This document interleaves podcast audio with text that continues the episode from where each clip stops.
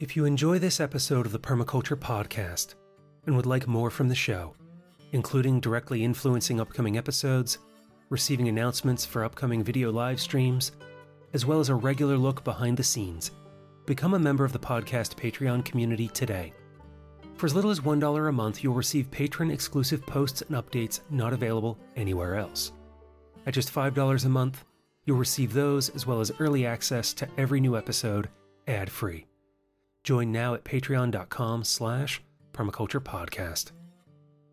Only 10 weeks remain in the annual Summer to Fall fundraiser, and the show needs your help. Your direct donations during this campaign allow the podcast to thrive rather than subsist. Through this support, you can hear coverage of conferences and events, as well as interviews recorded in person and face to face. New for the coming year, this work expands to include video documentaries of permaculture people and projects. None of these can happen, however, without you. Donate now using Venmo at Permaculture Podcast, online at paypal.me slash permaculturepodcast, or you can send something in the mail. Scott Mann, 210 East Fairfax Street, number 300, Falls Church, Virginia, 22046. If you want to learn more about anything discussed in today's interview, have a question about permaculture, or would like to suggest a guest or topic for a future episode, you can contact me by calling or sending a text to 717 827 6266 or reach me by email show at thepermaculturepodcast.com. This is the Permaculture Podcast. I'm Scott Mann.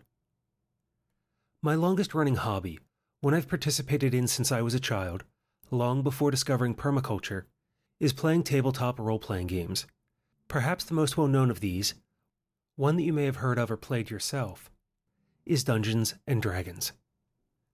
Growing up hearing my family members tell stories, I experienced how they drew you in and spun a yarn, but it was at the gaming table where I learned to create collaborative tales with others and engage in oral storytelling of my own. This is also where I found my voice and how to engage others in conversation.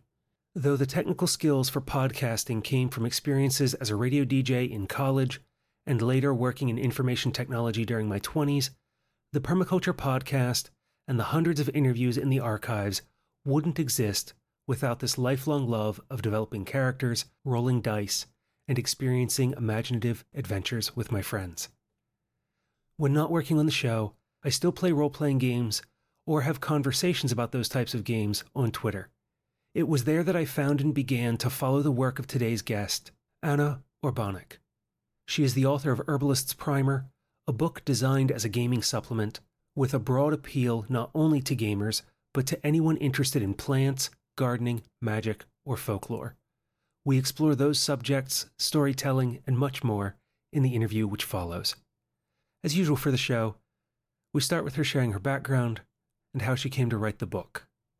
I'll join you again after. I come from a very long line of gardeners and let's say low key witches from all sides of my family.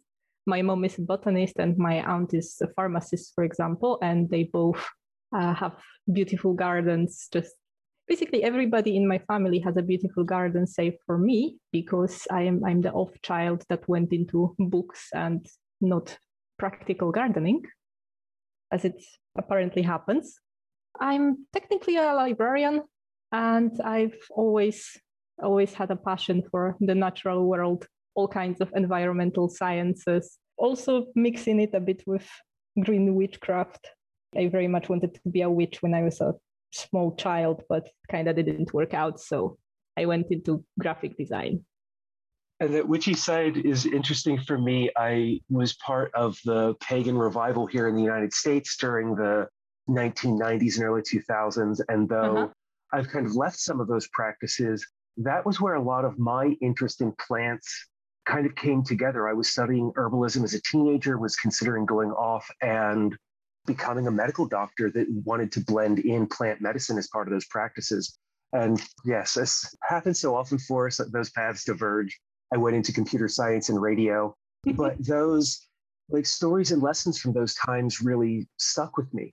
And I remember making tinctures and extracts and applying those for health and wellness, not only for myself, but other friends and members of the community. And so that was one of those other pieces that really drew me to this work. And, you know, those are a lot of the folks who I've been recommending your book to because of this material that you're including on how to make tinctures and also some of the magical components of this. And so I think about the way that having a knowledge and understanding of that can really connect us to the plants and the natural world because of the stories that we might tell, the spiritual aspects that resonate with us.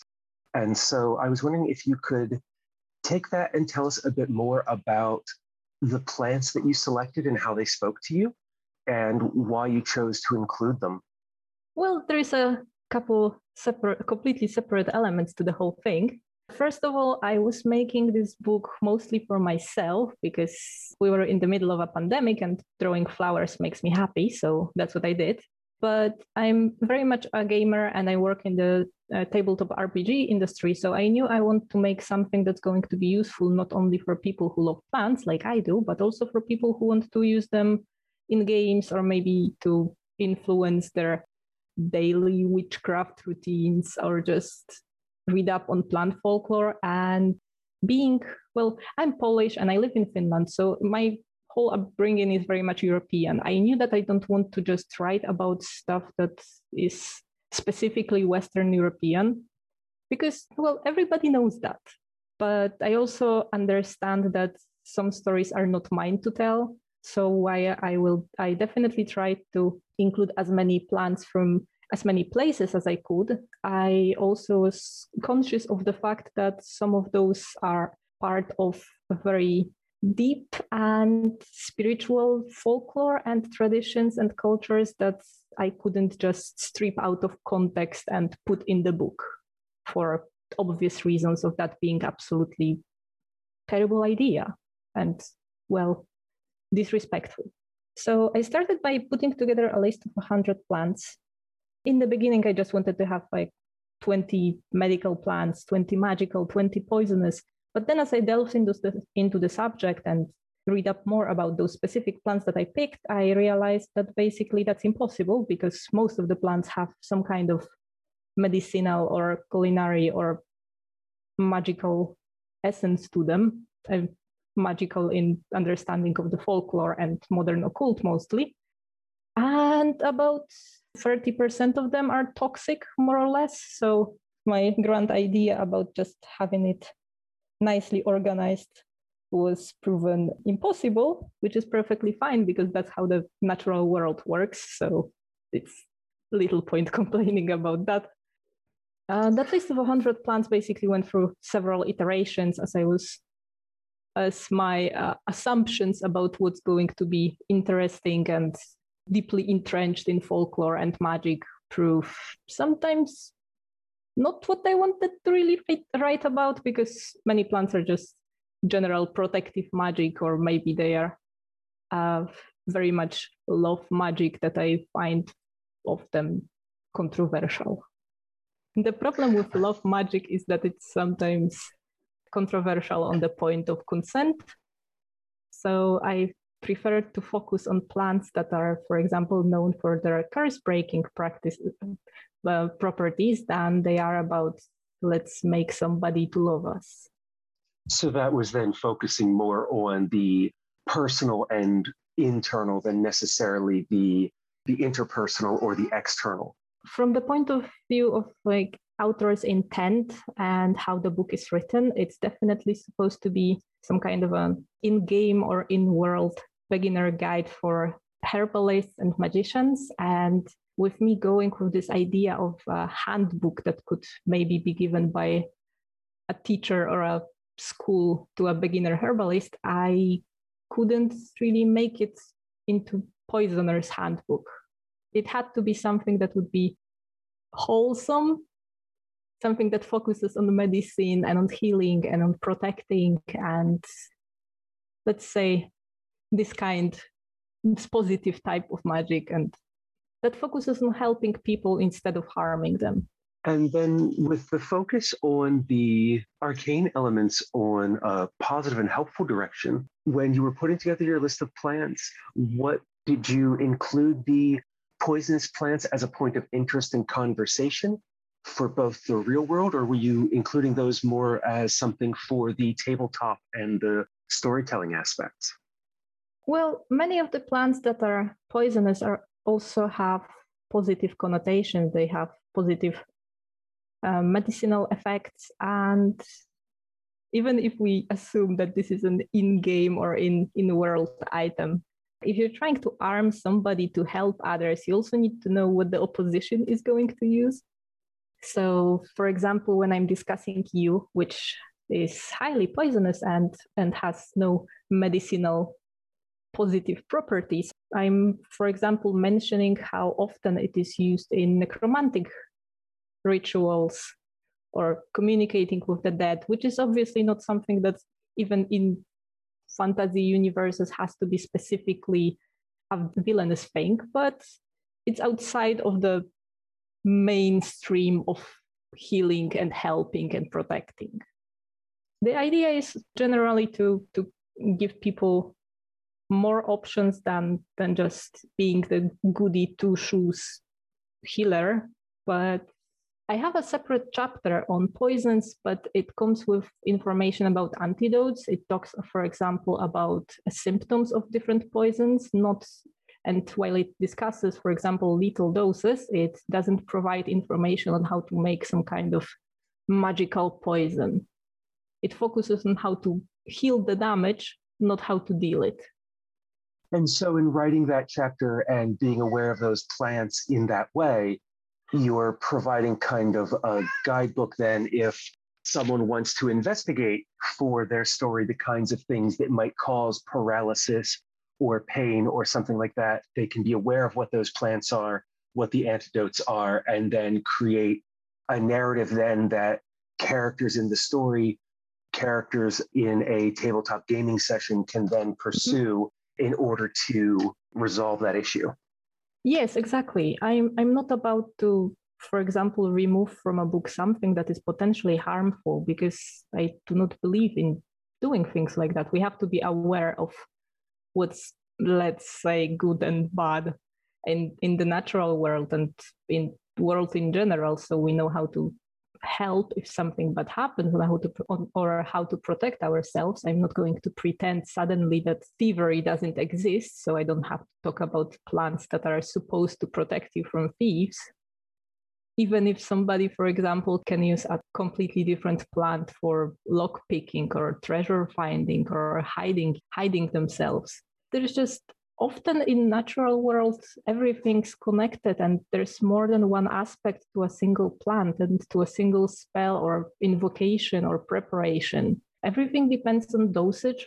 Quite often like when you have foxglove and you have digitalis medicine it very much depends on the dosage of it whether it will help your heart or will it stop it. And that's one of those things i wanted to emulate in this book that there is more to the whole thing than just separating between good and bad. Although there are obviously some things like compulsion spells or enchantments, enforcing feelings that are definitely on the worse side.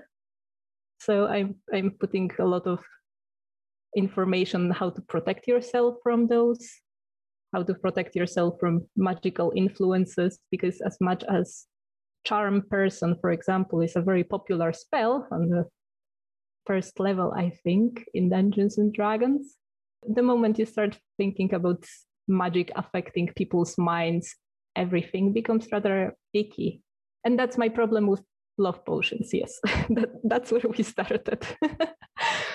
I think about how much has changed since I started gaming like first printing of the second edition of Dungeons and Dragons and a lot of the things that we used then for like command and a lot of the charm spells and other things that would influence were pieces that were readily thrown around in our games.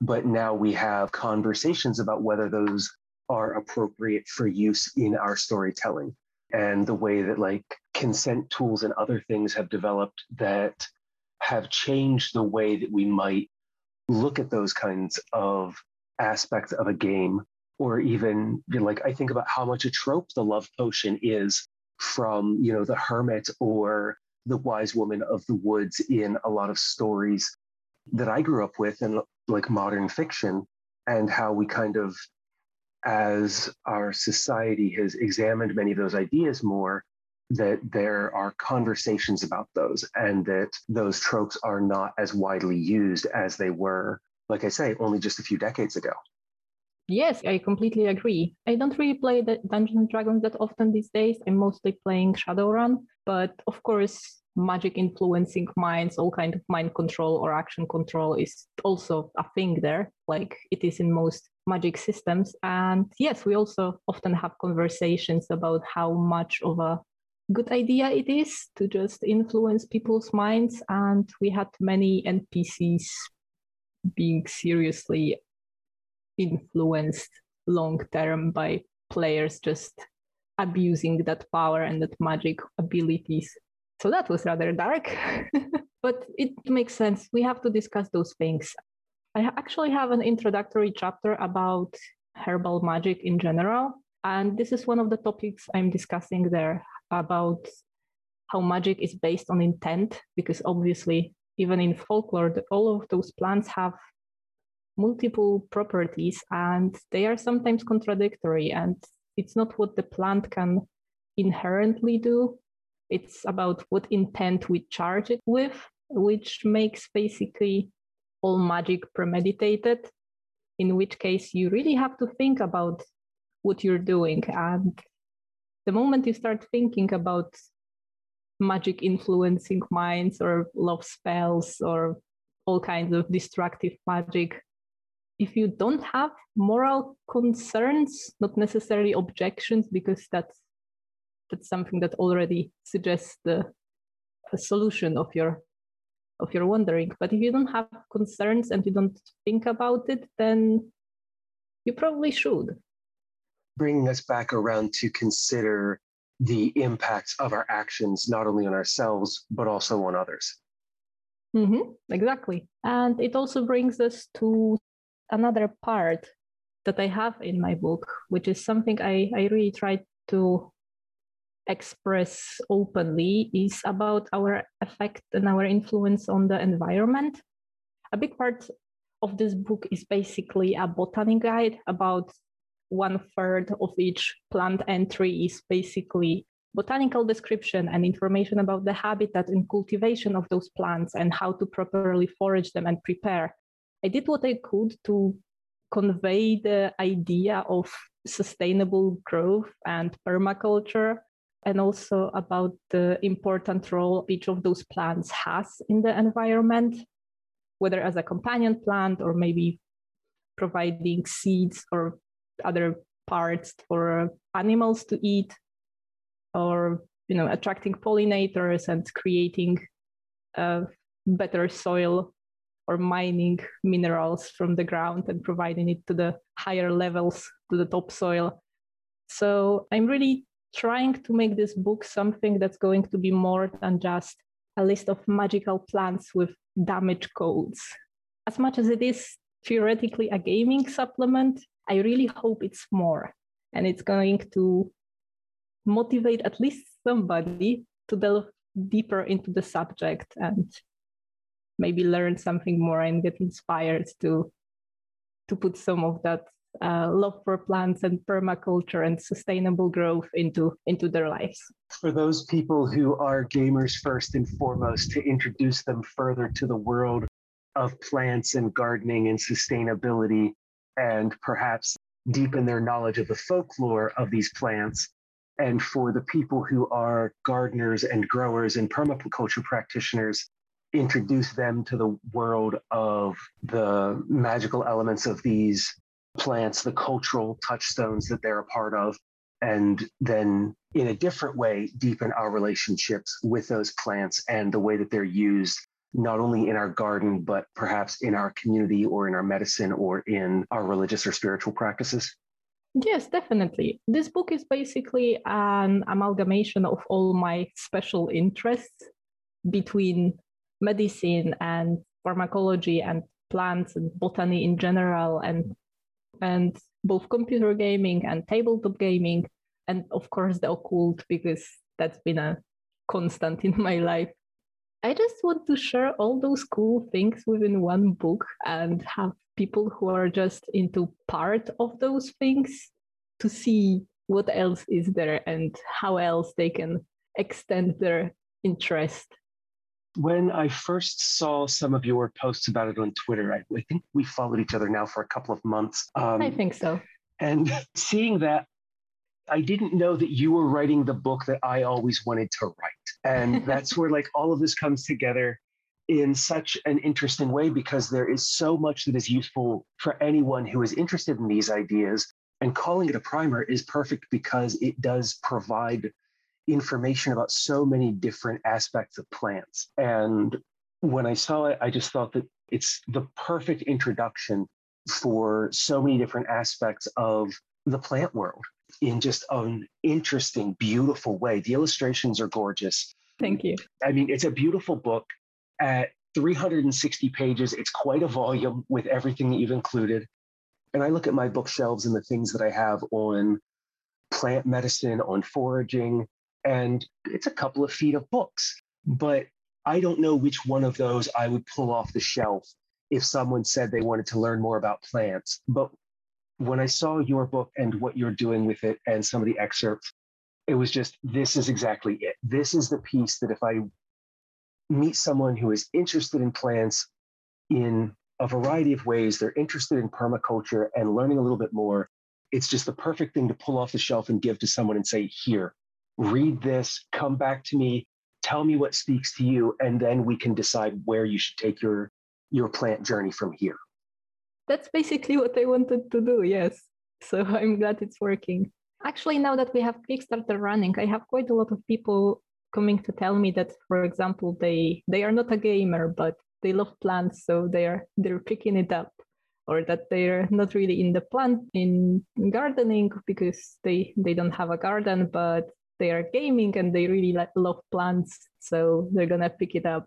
Or for example, they're they're doing witchcraft, but they don't play any games, so they already have been invited to a table by some other commenter on Kickstarter.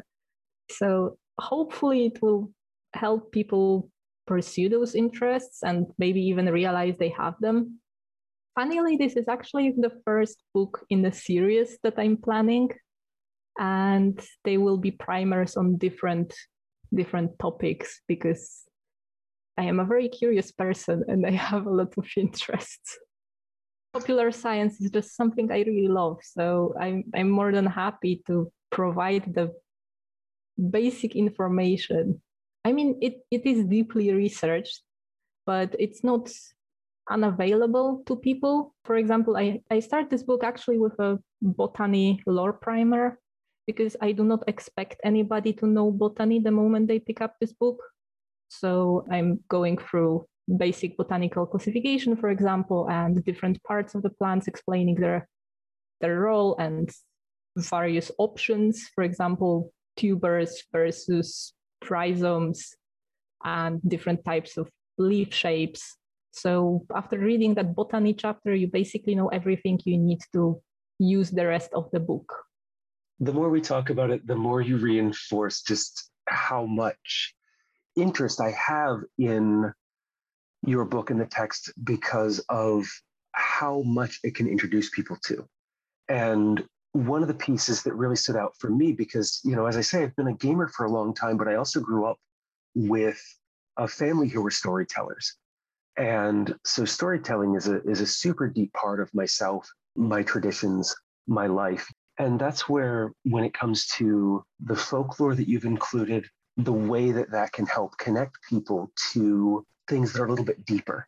I forget where I read it that human beings are storytelling animals. And as I think about that and continue to turn it over, the more that story plays an important role in how we place ourselves in the world, in the context that we find ourselves in, and the way that that further connects us with the natural world if we know the story of a particular hill or we're walking along and we can tell someone the story of a plant that those stories provide a better ability to remember than if we just kind of rattle off facts and figures. And so I was wondering what were some of the stories of the plants that you were drawn to, some of the folklore that emerged that were the stories that you wanted to tell and share from your life and your traditions? Well, as I mentioned, I'm I'm Polish, so actually the Slavic plant folklore was always a big part of my life. I remember when I was about 10, I was taking part in the summer solstice celebrations because as much as Poland is a, theoretically a Christian country, we definitely still celebrate the pagan holidays, even if we renamed them into the Christian ways. So I was running around in wreaths of wormwood and all the other protective plants of the summer solstice. But I think my favorite my favorite story about plants is is about rozryw. It's it's a legendary plant of the Slavic folklore. It has its real world existing plant that is similar, at least in, in description, but it is a deeply legendary plant of the Slavic folklore. It's called rozryw in Poland, it's called Raskownicza in various similar languages. It looks basically like a four-leaf clover, but the most important part about it is that it doesn't exist until you know about it. Uh, it's it's in this weird state of quantum superposition where you can't find it unless you already know it's there. It it's supposed to grow um, on wet meadows and by the by the river sides, and if you know that it's growing there, you will find it. If you're just looking without any information, there is literally no chance to find it by accident. It's a plant that's mostly used for treasure hunting, and it also has a magical power of tearing apart iron. If you raise it, for example, over a stretch of land, it will instantly uncover any buried treasures, literally by ripping the, the earth apart and just pulling whatever treasures might be underneath. And the most fun part about it is that animals are supposed to know all about where it's growing. So if you can't find one, you basically need to find a hedgehog or a mole or any other animals an animal like that. You need to find its burrow and build a fence around it. And then just wait until the animal comes home, because if it comes home and it cannot get inside it, it will go and find that plant so it can rip apart the fence you build around it. So then a hedgehog goes on a quest to find a magical plant and then you can collect it from the hedgehog when it finds it, which is ridiculous. And I wouldn't mess with a hedgehog that's basically Odysseus, but you know, it's probably better than looking for a plant that you don't know if it even exists. Polish folklore for you. I grew up the descendants of, of Appalachian folks. And so like, mm-hmm. you know, we have a lot of a lot of variations of the stories of like the blacksmith and the devil and things like that. And what can you do to escape old scratch at the end of your life? How can you make that make a deal that you can then escape from? And that's fascinating that there's a plant then that would tear apart iron because of the role that iron plays in a lot of those stories too. Oh, definitely. there is just yeah. so many plants that are connected to iron that this is just it's just ridiculous. Like verbena officinalis, or vervain, I think it's pronounced. Is it? It's probably vervain. Um, yes. It's actually called iron weed or iron herb in most Central and Eastern European languages. And it's supposed to specifically heal wounds that are dealt with iron, but not by actually healing wounds through some medicinal function. You're supposed to dry it and then sprinkle it over the iron that dealt the wound to close the wound. So you're supposed to sprinkle it over a sword that harmed you to magically seal the wound that was dealt. It also, for some reason, offsets the cold iron allergy that the Fae are supposed to have.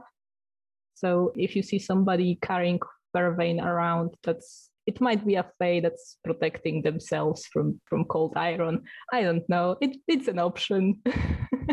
and that's where as we dig into that folklore, the way that they can influence the stories and the place that we find ourselves in. And I think about how, as we as people move around, as you say, you know, being Polish and living in Finland, I look at my own family's history of largely being Northern European and the way, though, that those stories give us a connection to the cultures that we come from will also allow us the opportunity to tell stories that we can draw common themes from with others. And the way that our stories and our storytelling can make the world a smaller place, connect ourselves to culture and other people. Yeah, I, I completely agree with you. There is just such a plethora of stories, and you find those most amazing connections between cultures that are otherwise not connected at all.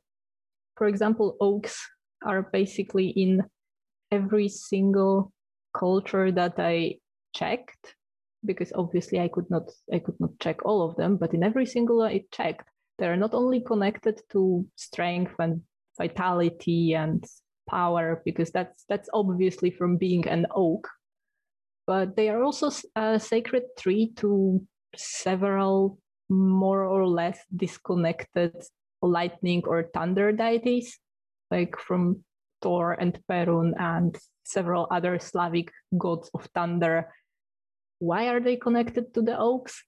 I honestly have no idea, but it's also a sacred tree of Zeus. So basically, there's a long, long line of myths and legends that connect oaks to lightning and thunder and the highest gods that are very masculine generally in energy, but it's probably also connected.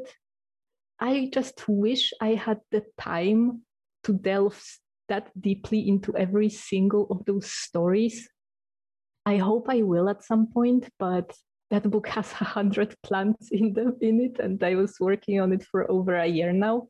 And I wish I had a year to work on every single one of them, but that's physically impossible, sadly. But there is so many threads that are going through various cultures that are not not directly connected and I'd love to investigate them. I can just imagine the journey as you were to explore something like oak deeper. Mm-hmm. How many other gods of place would you find, or spirits, or other pieces that would continue to move and fill in those different aspects that pull from and connect so many different cultures? Yeah. Yes, for example, like let's talk about witch hazel, which from the etymological point of view, has nothing to do with witchcraft. Its name comes from Old English wicca, wicca, I suppose. I don't really speak Old English, meaning pliant from general similarities to hazel as a completely different species. But the folk etymology has fully accepted the magical connotations of witch hazel, spreading them to other languages. For example, it's Zaubernuss, meaning magic nut, in German. It has the exact same meaning in Finland. It's called oczar in Polish, which means enchant, like enchanted, just shortened. And it's also trollhassel in Swedish, meaning troll hazel.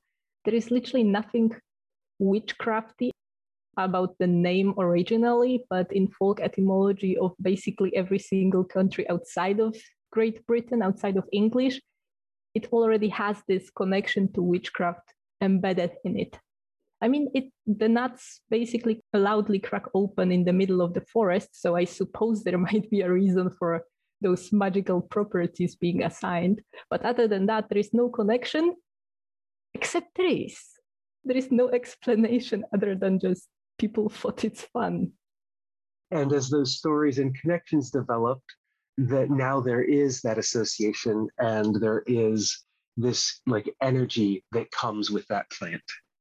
Yeah. Definitely. You, you, you can't shake it. At this point, witch hazel is just something that you use for dowsing, finding water hidden underground and other kinds of divination because at this point it is witch hazel even though it was supposed only to be bendable or pliant I don't think we can change it at, change it at this point. It's it's what it is. I think I could spend hours with you talking about these different aspects of plants and the folklore and the way the language around them and the names for them developed. I'm really looking forward to reading the book. But I was wondering before we come to your final thoughts and close the interview, could you share with us a bit about the Kickstarter campaign, what you're including for like rewards and stretch goals? I know there's a digital copy of the book, there's a physical copy of the book. I haven't checked in the last day or so, but I think I saw that you've unlocked flashcards that will come with this. Could you share a bit more about what those rewards are and what people can expect? Of course, we have two reward tiers. We have a digital and a physical one, and it's going to be easier if I if I go for the physical. The digital version just uh, contains or the all the digital versions. The physical gets physical and digital as well, so it's going to be easier that way. We have the book, which is 360 pages of a hardcover in six by nine inches format, so it's slightly bigger than A5 for the people that deal with European sizes. Other than that, we have uh, a PDF and also EPUB and MOBI versions because we want to make this book as accessible as it can be, which is why we're providing everybody with a both PDF version, which is prepared for screen readers, but also with the Kindle and other ebook readers versions so people can change their phone fonts and make it bigger and easier to read. We are also including a digital and physical version of a poster, which is basically a visual guide, I'd say, to the plants. It has all 100 plants as miniature pictures with names and page numbers, so it's easy to pick something. If you're just after a white flower, it's easy to just pick a white flower without having to browse the whole book. And it's a quick reference in case you forget how something looks like, or you can roll on that as a random table, I suppose. The poster is basically foldable, so you can fold it and put it in the book. It's sturdy cardboard. It's not not something that's going to get stirred up. We are also providing everybody with a physical and or digital version of a herbalist notebook, which is something that I personally love, not only because I made it. It's a notebook that you can fill yourself. It comes with empty plant spreads, like I have them in the book. So you can add your own plants, whichever you want. And the notebook comes spiral bound, which means that you can also glue plants. Well, you shouldn't really glue plants into herbiary, eh, but never mind that. You can add dried plants to that and don't worry about the added bulk. You can make your own herbarium, I suppose. I'm also providing some short guidelines on how to collect plants in the wild and how to dry them properly and how to make your own herbarium. But the notebook also comes with space for putting together your own recipes and it has some useful reference tables and quick reference information so you don't have to dig through the book. And we also have some empty pages with like bullet points for easy doodling and map making during the play. And there is also a lot of black and white illustrations that you can color. You can also color in the cover because why not? I like doodling. I'm one of, those people that have to do something with their hands while playing a game because it keeps my mind focused on what's actually happening. And I wanted to make this for people who are like me. So that's that. We're also providing a digital version of it, so you're never going to run out of pages if you want to really make a big, big book of dried plants. So you can just print out however many you want. We are also going to release system neutral plant based adventure, which is going to be about 20, 24 pages, depending on how many pages it will be in the layout. And physical version is included in the physical pledge, and also we have digital version in both. So that's going to be that. We are also creating a digital deck with 100 adventure seeds, well, quest ideas, one for each of the plants that are included. So there's going to be, for example, a plot hook about aconite or werewolves or something that is inspired by the folklore around this specific plant. And yes, we also have the digital and physical version of the herbalist flashcards, which is basically a deck of 100 reference cards on one side with a picture of the plant and on the other with a shortened version of its main culinary, poisonous, medicinal, and magical properties, plus some very basic description. So that's in the pledge for physical pledge for $40, yes. With everything you've shared, as I always like to end these conversations, do you have any final thoughts for the listeners? I think the best thing I can say in this case is that do not be afraid to do what you love. This project, I very much expected this project to just be a, a thing that appeals only to people who are already into all of those those things. It's a weird intersection of botany, ethnobotany, occult, folklore, and RPG games. So I expected the target audience to be very small and people to consider my special interests rather unrelatable. But no, apparently, if you like something and are excited about it, other people will be excited about it too, and it's and it's super super great. And I wish everybody finds their part of the universe like I did with this book. So, wish everybody a lot of hobbies.